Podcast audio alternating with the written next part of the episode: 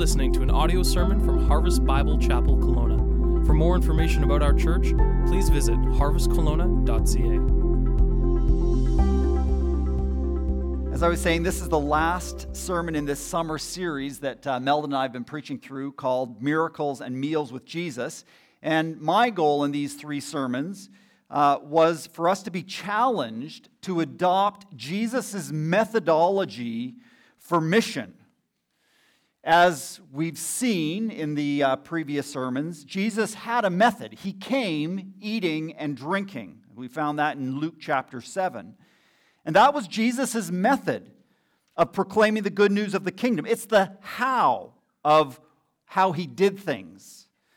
And uh, Jesus has come and he's modeled this methodology. It's the way that he's preaching, proclaiming the king, kingdom. It's his method, it's his how. It's, it's how Jesus granted grace. It's, that was our first, ser- or our first uh, sermon. It's how he cultivated community. That was our second sermon. And, and today we're going to see it's how he modeled mission. And so this morning we're going to be looking at the first 24 verses of Luke, really focusing on the first 14 verses.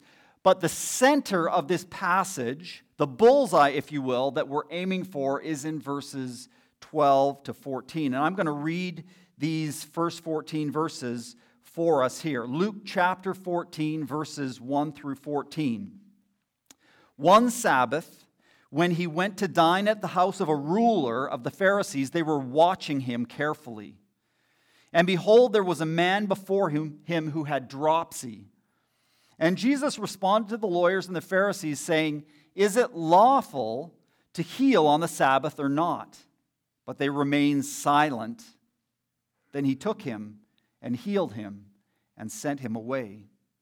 And he said to them, Which of you, having a son or an ox that has fallen into a well on a Sabbath day, will not immediately pull him out? And they could not reply to these things. Now he told a parable to those who were invited when he noticed how the, they chose the places of honor, saying to them, When you are invited by someone to a wedding feast, do not sit down in a place of honor, lest someone more distinguished than you be invited by him. And he who invited you both will come and say to you, Give your place to this person, and then you will begin with shame to take the lowest place. But when you are invited, go and sit in the lowest place, so that when your host comes, he may say to you, Friend, move up higher. Then you'll be honored in the presence of all who sit at, t- at table with you. For everyone who exalts himself will be humbled, and he who humbles himself will be exalted. And he said also to the man who had invited him, When you give a dinner or a banquet, do not invite your friends or your brothers or your relatives or your rich neighbors, lest they also invite you in return and you be repaid. But when you give a feast, invite the poor, the crippled, the lame, the blind, and you will be blessed because they cannot repay you for you will be repaid at the resurrection of the just. How would you define a poor person? How many poor people do you know? How many poor people have you met in your lifetime? These are tough questions. I feel the sting of them, and no doubt you do as well. I don't, I don't do this regularly. And truthfully, even if my memory were able, my memory is more like a sieve than a steel trap. Um, even if I could remember, um, I'm, not, I'm not sure that I've ever really shared a meal with a single poor person. I, have maybe bought a meal, a, home, a homeless person, a meal a couple of times in my life, but that's. Uh, that's different than actually sharing a meal, which is what Jesus is calling us to do here. And this reveals a deeper problem. Jesus, I think, here wants sharing meals with the poor, the crippled, the lame, and the blind to be a pattern in our lives, not just a once off, something that we do regularly. He wants this to be a regular part of our lives. And if you're like me, just inviting people over to share a meal is difficult enough. Never mind adding to that, inviting the poor. And no matter how you slice Jesus' words, no matter how you, how you reframe them or rephrase them, Jesus' words sting and convict. This week, Mother Teresa of Calcutta is going to be canonized as a saint, a woman who's dedicated her life to serving the poor in the slums of one of India's largest cities. And as a child, her mother taught and modeled Jesus' commands to share meals with the poor as she extended, as she opened her home up to the city's destitute to come and dine with her family. She lived this out. And her counsel to her daughter was never eat a single meal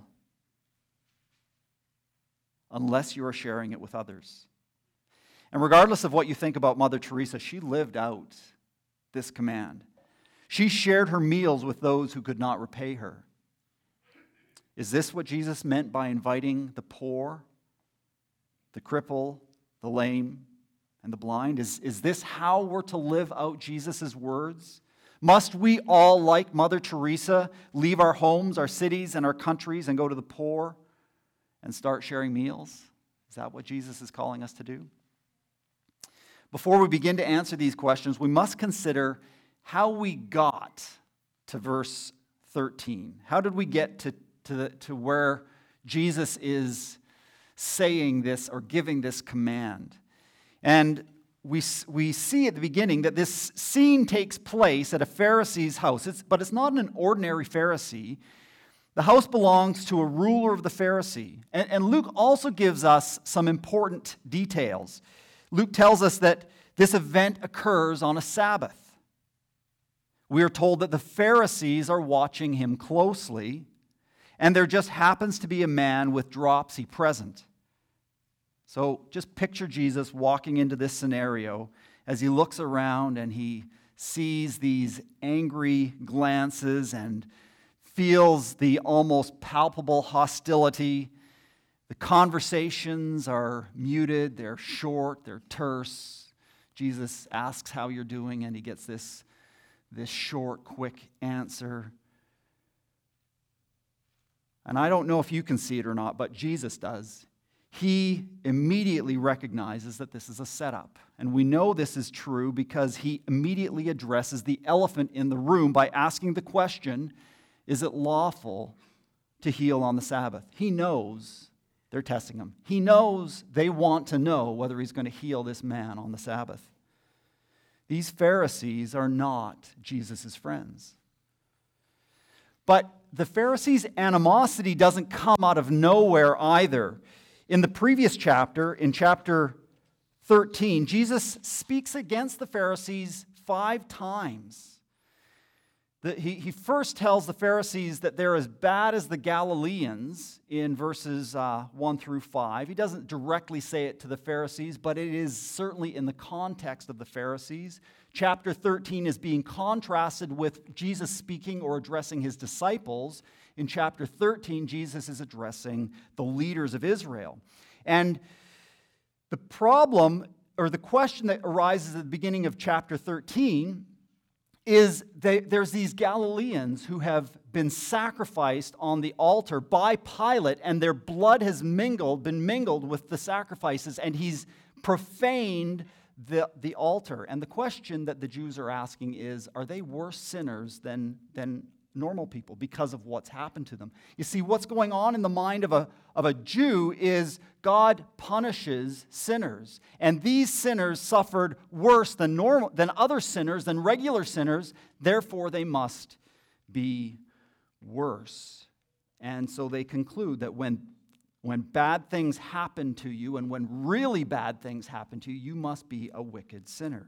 And Jesus corrects this error and he, and he says to the Pharisees, You are in the same boat as they are. And unless you repent, you too will perish.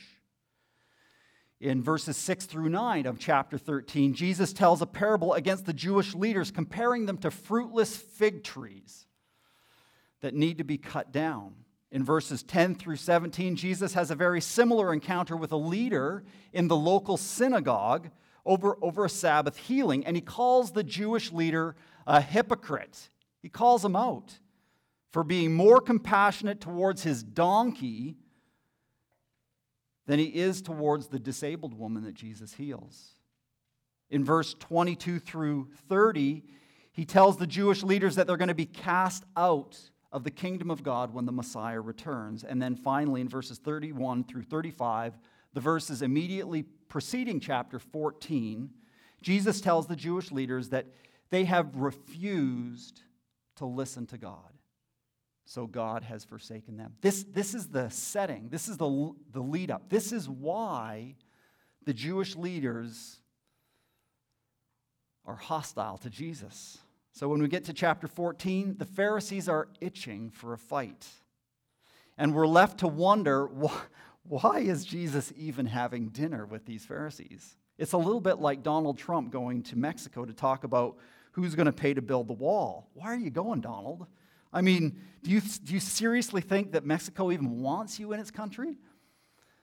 The Pharisees don't like Jesus. And so you've got to wonder why he's even there.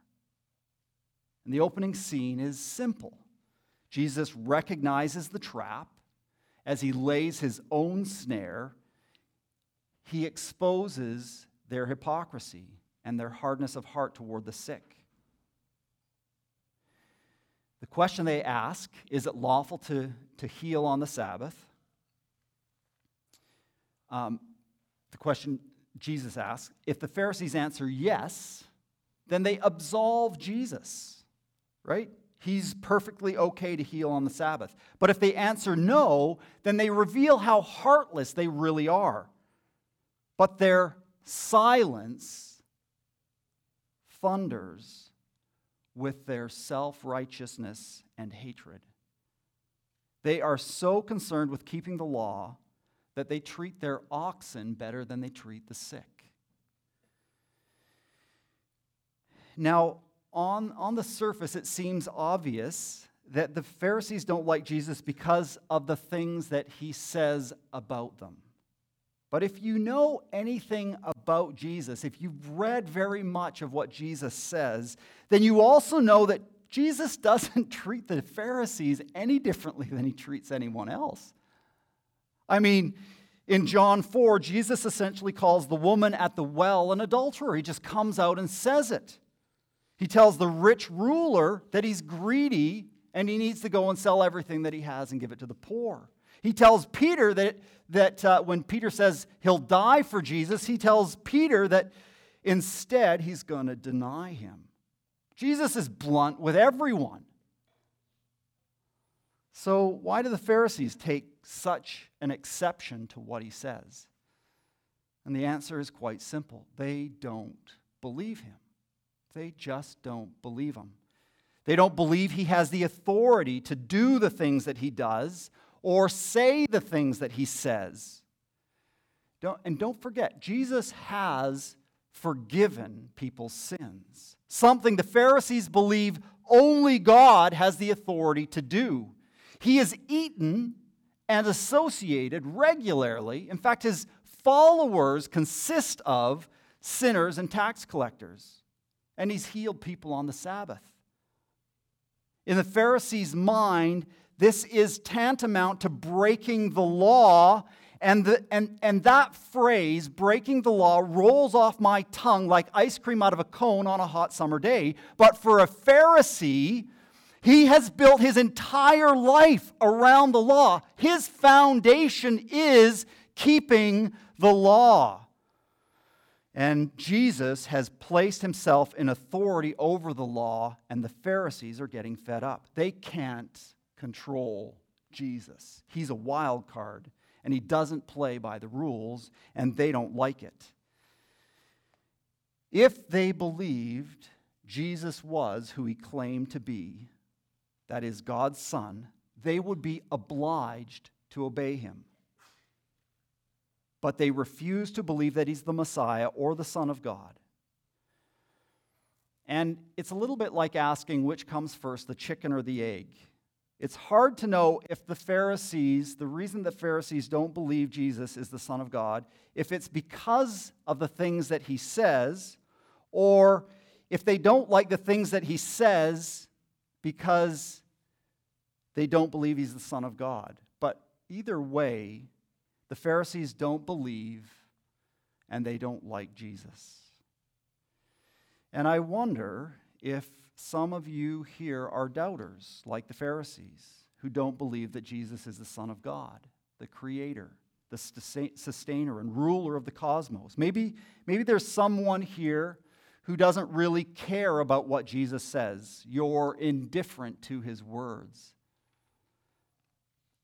You think he's a, a wise man, but his words are not authoritative. You don't have to obey all of them. You can pick and choose what you want, what you, what you listen to, what you take. Well, you're entitled to your opinion and you're free to hold it, but make no mistake, your attitude is unbelief. You don't believe Jesus has authority to make demands on your life. You don't believe that he's the author and creator of all things and therefore has the authority to require an accounting of you when you stand before him one day. And just like the Pharisees, you don't believe Jesus either. Maybe there are some here who would say that they believe that Jesus is the Son of God and agree that he has authority to say what he says and command what he commands. But here's the thing if you don't do what Jesus says, then you've got to ask yourself do I really believe in him? You may be like the man that James describes in James chapter 2 a man or a woman with demon like faith. A man or woman who believes facts about Jesus but is not changed by Jesus. If this is true of you, then you too are like the Pharisees. Uh, perhaps some of you are feeling badly right now, like, like me. I know I felt pretty badly when I read, read these words.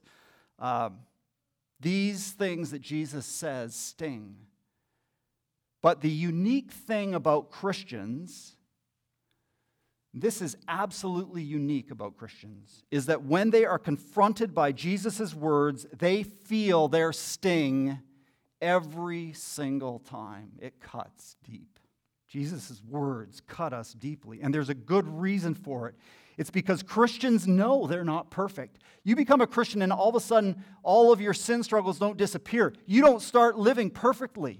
And every Christian knows this. And so, when we're confronted with our sin or with our unbelief, which is also sin, Christians always feel guilty because they are guilty. But the difference is when we tell Christians the gospel, and you can know you're a Christian if, if you respond this way. When, when we tell Christians the gospel, when we tell ourselves the gospel, we turn to Jesus and find rest in him for our weary souls. The striving ceases. But before we go there, we'll get there. Before, before we go there, um, before we get rest from our guilt, before we get the rest that our souls crave, we, we, we need to look at what comes next. Immediately after Jesus exposes their hypocrisy and their self righteousness, he observes that these Pharisees are jockeying like horses on a racetrack for position. So he begins to teach and exposes their pride and their desire for honor and recognition. Then he makes an, an authoritative statement about the nature of the kingdom of God. The kind of statement that the Pharisees probably hate because it's made with such authority. And Jesus says, Everyone who exalts himself, in verse 11, will be humbled, and he who humbles himself will be exalted. Why does, why does Jesus say this? Like, does it just come out of the blue? Why does he expose the Pharisees' hypocrisy and self-righteousness? Is, is, he being, is Jesus being petty? Is he, is he trying to get back at them? You and I might be tempted to be petty, but I don't think Jesus is being petty.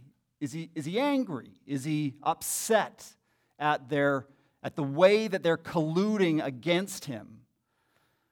And I think the same answer is true. I, I probably not. The reason I think is simple in the present context. Jesus is just witnessing what's going on, the, the naked ambition and pride of the Pharisees, and he's responding as he has done with every person that he meets. This is just Jesus being consistent. Every person he meets, he confronts sin. That's what it means. To meet Jesus is to be confronted with your sin. Jesus never panders, he never flatters. He always speaks the truth, and he says what people need to hear. He speaks compassionately when the situation requires and severely when it's necessary, but it's always the truth and, it's, and he is never quiet. Jesus is never in a place where he is silent. He is always speaking because things need said. And Jesus still speaks this way. If you read your Bible regularly, you have heard him shout at you confronting your sin. And if you've heard him speak gentle words of comfort if you've been reading your Bible, you've heard him speak gentle words of comfort during trials. That's just how Jesus is. That's why he's confronting their sin. That's why he says what he says. But there's also a broader reason for why Jesus relentlessly confronts the Pharisees' sin. It's because they're broken and they're blind to their brokenness. Sin blinds us, especially pride and self righteousness. Let's face it, when you and I even think about the poor, it always accompanies the word help. We help the poor, we minister to the poor, we serve the poor, we feed the poor, we care for the poor, we give to the poor. And it's not that all of that is wrong. We say these things because the poor need things and the rich have things to give them. But it always puts us in a position of giving, providing, and benefiting the poor. And we see ourselves as providers, as saviors. And it blinds us to our own desperate need. We need, we need to know more than anything else that we are broken and when we only see ourselves as givers and providers, then we fail to see that we are just like the poor. We fail to see that they have something we need. We need to know that we are broken and we can't see our brokenness when we have all that we need. We need to know that we're needy, and so we need the poor. Jesus knew this. and this is the upside down kingdom. We are drowning in our abundance, and we call it blessing when, when in reality it blinds us to our own need. The kingdom of God operates on an entirely on entirely different principles, and failure to live by those principles puts us outside of the kingdom. Jesus is telling the Pharisees about the true nature of the kingdom of God. He's not doing it because he's being petty or angry. He's trying to communicate. He's trying to get them to see. They're blind, they can't see. It doesn't come to the healthy and wealthy. It doesn't come to the mighty and powerful. It doesn't come to the rich and the famous. It comes to the sick. It comes to the weak. It comes to the humble. It comes to the lowly. The Warren Buffetts, the Taylor Swifts, the Justin Trudeaus must realize that their wealth, their fame, and their power is a hindrance to the kingdom of heaven. They need to become, just like you and I need to become, poor. And so they and we need the poor. And don't miss the application. You and I need to become poor. We need the poor. You need the poor. And not just to help them. So we're moving from the spiritual poverty of the Pharisees to the real question at hand who is at your table? Jesus moves seamlessly from dinner guest to host, the host himself, and it almost appears like he's just itching to pitch a, you know, pick a fight with the Pharisees, and I, I think I've answered that. But the gloves are off now, and Jesus appears to be insulting his host. He's moved from his, you know, from the, the guest now to the host. He's making sure that he covers everyone. And as he looks around, he sees that the host is guilty of the same things that his guests are, are after. He is after position, he is after reputation, and he's after the praise of men. He is so concerned with for his reputation among his peers that he has vetted the invitation list. And he's invited those who will bolster his reputation or pad his checkbook or be able to repay him in some way. And just like his colleagues, he is caught up in his own pride and self promotion. He is totally and completely self consumed and self centered. And Jesus exposes this and reprimands him for it. Now, Jesus' behavior is totally unacceptable in any culture. Nobody has the right to go to a dinner and question the motives of a, of a host and then insult the guests.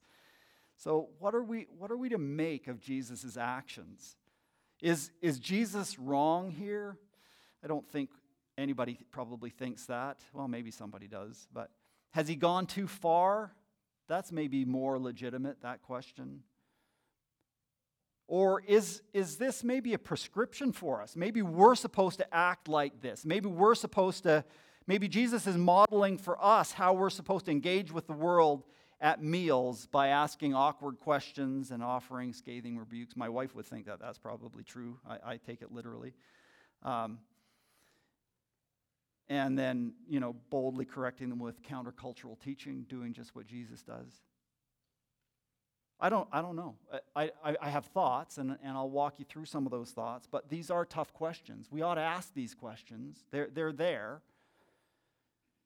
But when we step back and we look at the big picture, I think it will help us to t- determine or distinguish the forest from the trees. Notice what Jesus tells the Pharisees to do in, in verses 13 and 14. Jesus says, But when you give a feast, invite the poor, the crippled, the lame, and the blind, and you will be blessed, because they cannot repay you now, for you will be repaid at the resurrection of the just. What, what's going on here? Well, the most obvious thing is that Jesus has just given another principle of the kingdom, which is this desire future repayment. Desire to be repaid in the future and not in the present. Do what is right now, and you will be repaid at the resurrection of the just. But at a deeper level, Jesus is telling the Pharisees to leverage their dinners for the kingdom.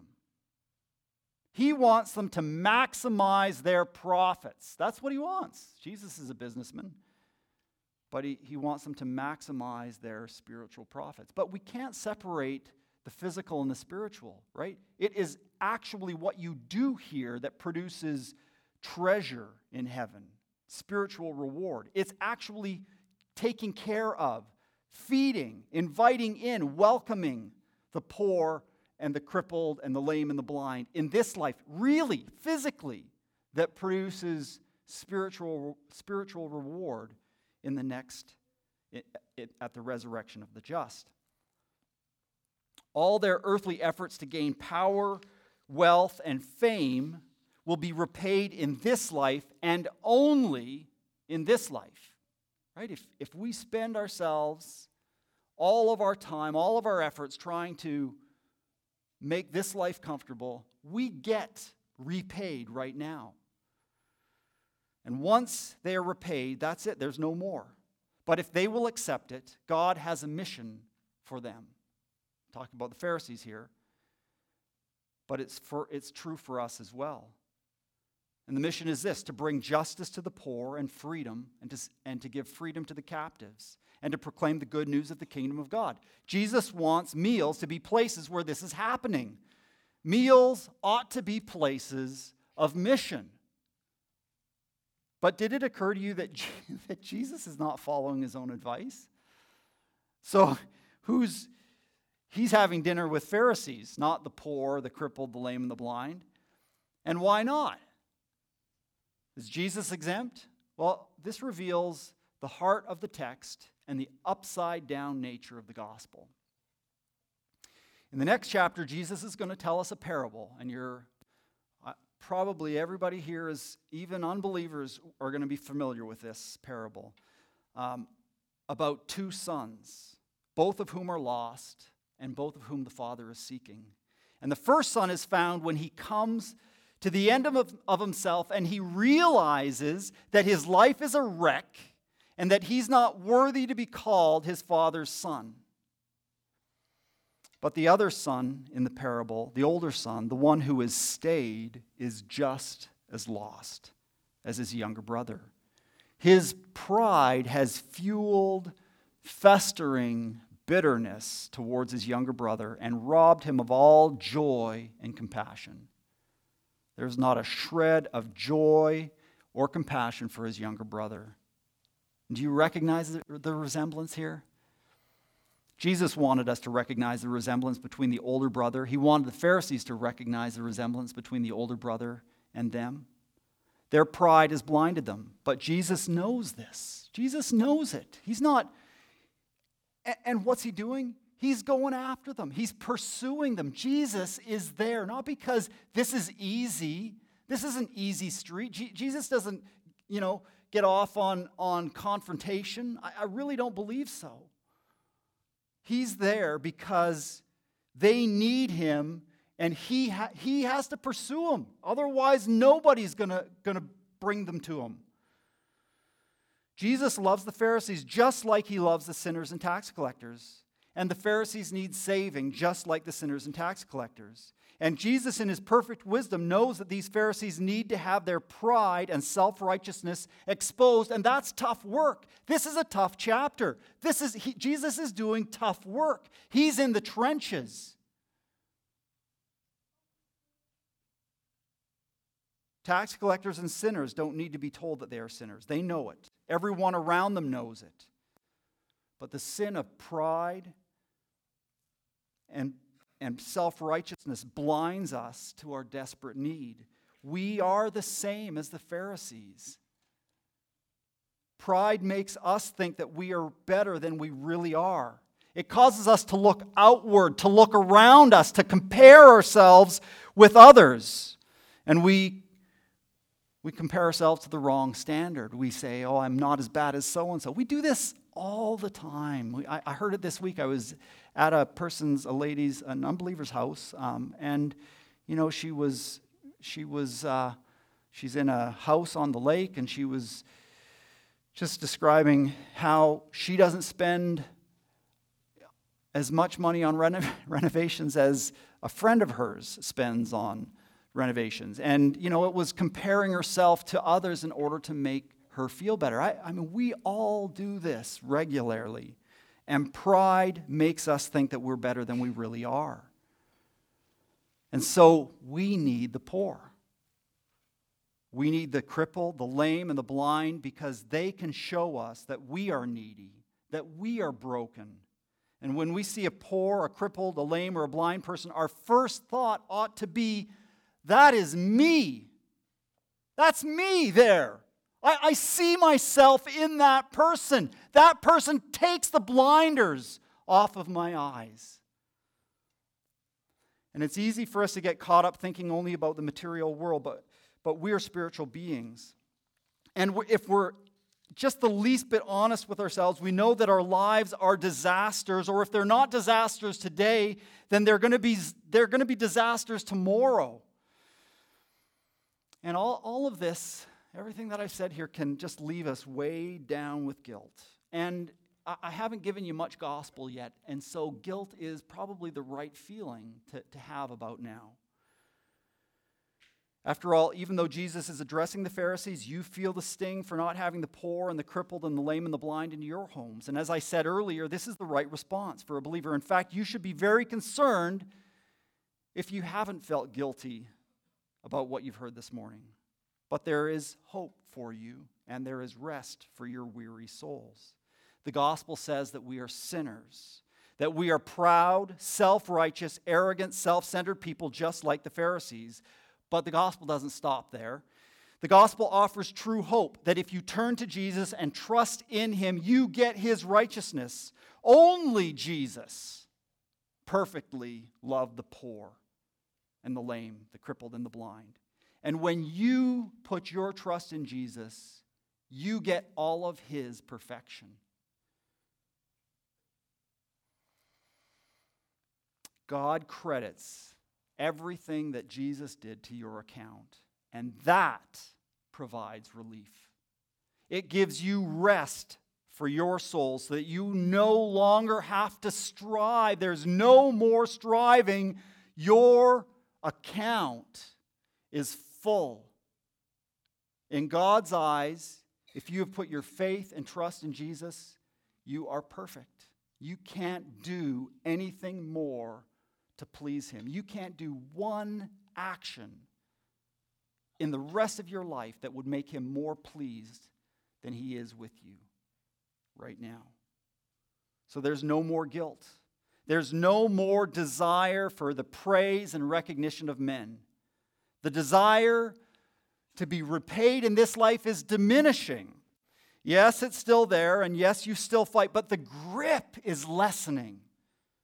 Freedom from its control is increasing. But I don't want to take the teeth out of Jesus' words either. We still need to feel their sting. On the one hand, we fail to do what Jesus tells us to do, and when we do, we go to Jesus for forgiveness.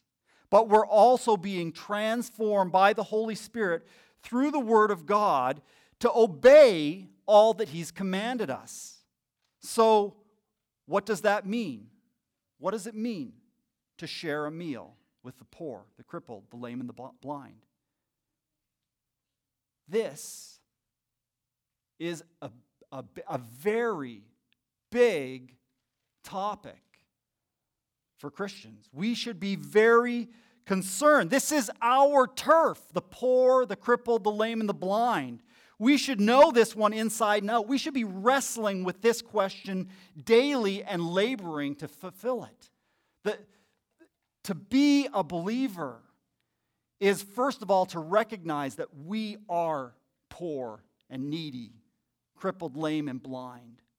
And then our hearts are changed to want to go out to those people as a result of God's love just simply boiling up, welling over, spilling out into the lives of others. Who are these people?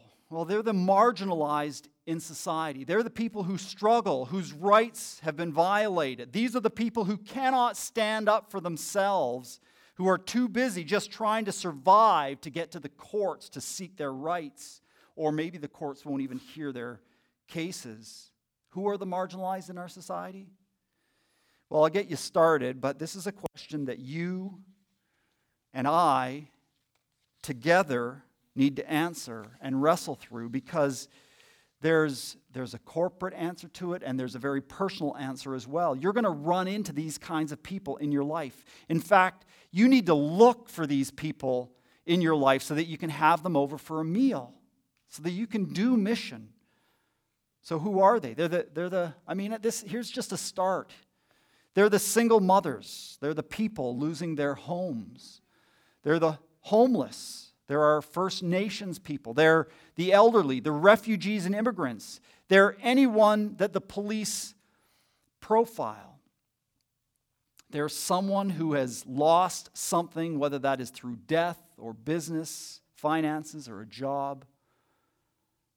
All sorts of people are in a position that they can't repay you. And Jesus wants you to have those people who can't repay you to share a meal with you in your home. That's what he wants. That's how he came accomplishing his mission by eating and drinking with sinners. And he wants you to do the same thing. Jesus closes this meal with a parable, and I want to do the same thing by looking at um, three people who excuse their way out of the kingdom. The last thing that Luke includes in this meal encounter is a parable about the great banquet. The master has invited all of his guests, but his invited guests begin to make excuses. One has to go inspect a field, another, a yoke of oxen, and a third says he has to go see his wife. Without going into great detail, the excuses are, are lame.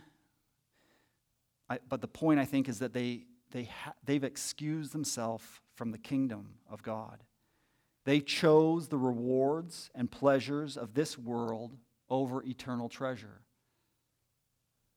And Jesus is warning the Pharisees that their pride, their desire for honor, their desire for repayment is choosing, that is choosing this world, and it will ultimately excuse them from the kingdom.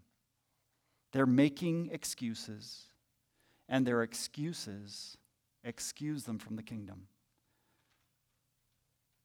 There are no get into free heaven cards. No one is born with a right or with automatic citizenship into heaven. Jesus lays out the principles.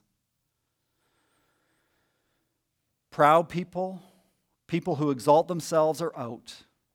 Humble, the humble are in. People who seek their reward on earth from their friends and family are out. They get their reward now. But those who do good, who welcome the poor into their homes, they are in. And they will receive a future reward in heaven. What about you?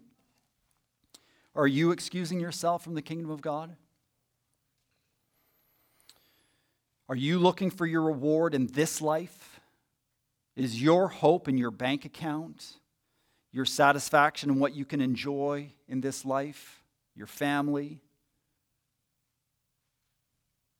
Or have you seen your need? Have you seen that you are poor, crippled, lame, and blind?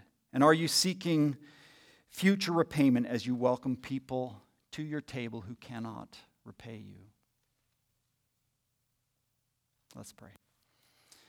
Father in heaven, uh, we thank you Father, we thank you that Jesus came uh, to this earth, that he took on flesh, that he humbled himself. He walked the talk. He left it all behind. He forsook the riches of, of glory and, and took on the lowliest of forms. And he came and he served us. And God, I, I just want to pray that you would give us, that, that you would open our hearts, that we would see Jesus' grace, all the grace and beauty of his, of his love, of his affection, of his humility for us. And Father, I pray that you would Strengthen us to, to, to be like Jesus, to do those same things, to obey. Father, all the power, all your power dwells, resides in each one of us who trust Jesus. Your spirit lives in us. We have the power to put these things into practice. God, help us as a people. God, I pray that we would, we would have such a witness in this city that though they, they may hate the kinds of lives that we live, the, the ways that our, our lives and our beliefs condemn them, God, they would see our good deeds and, and not be able to deny that our good deeds point to a, a good God and a righteous Savior. We pray these things in Christ's name. Amen.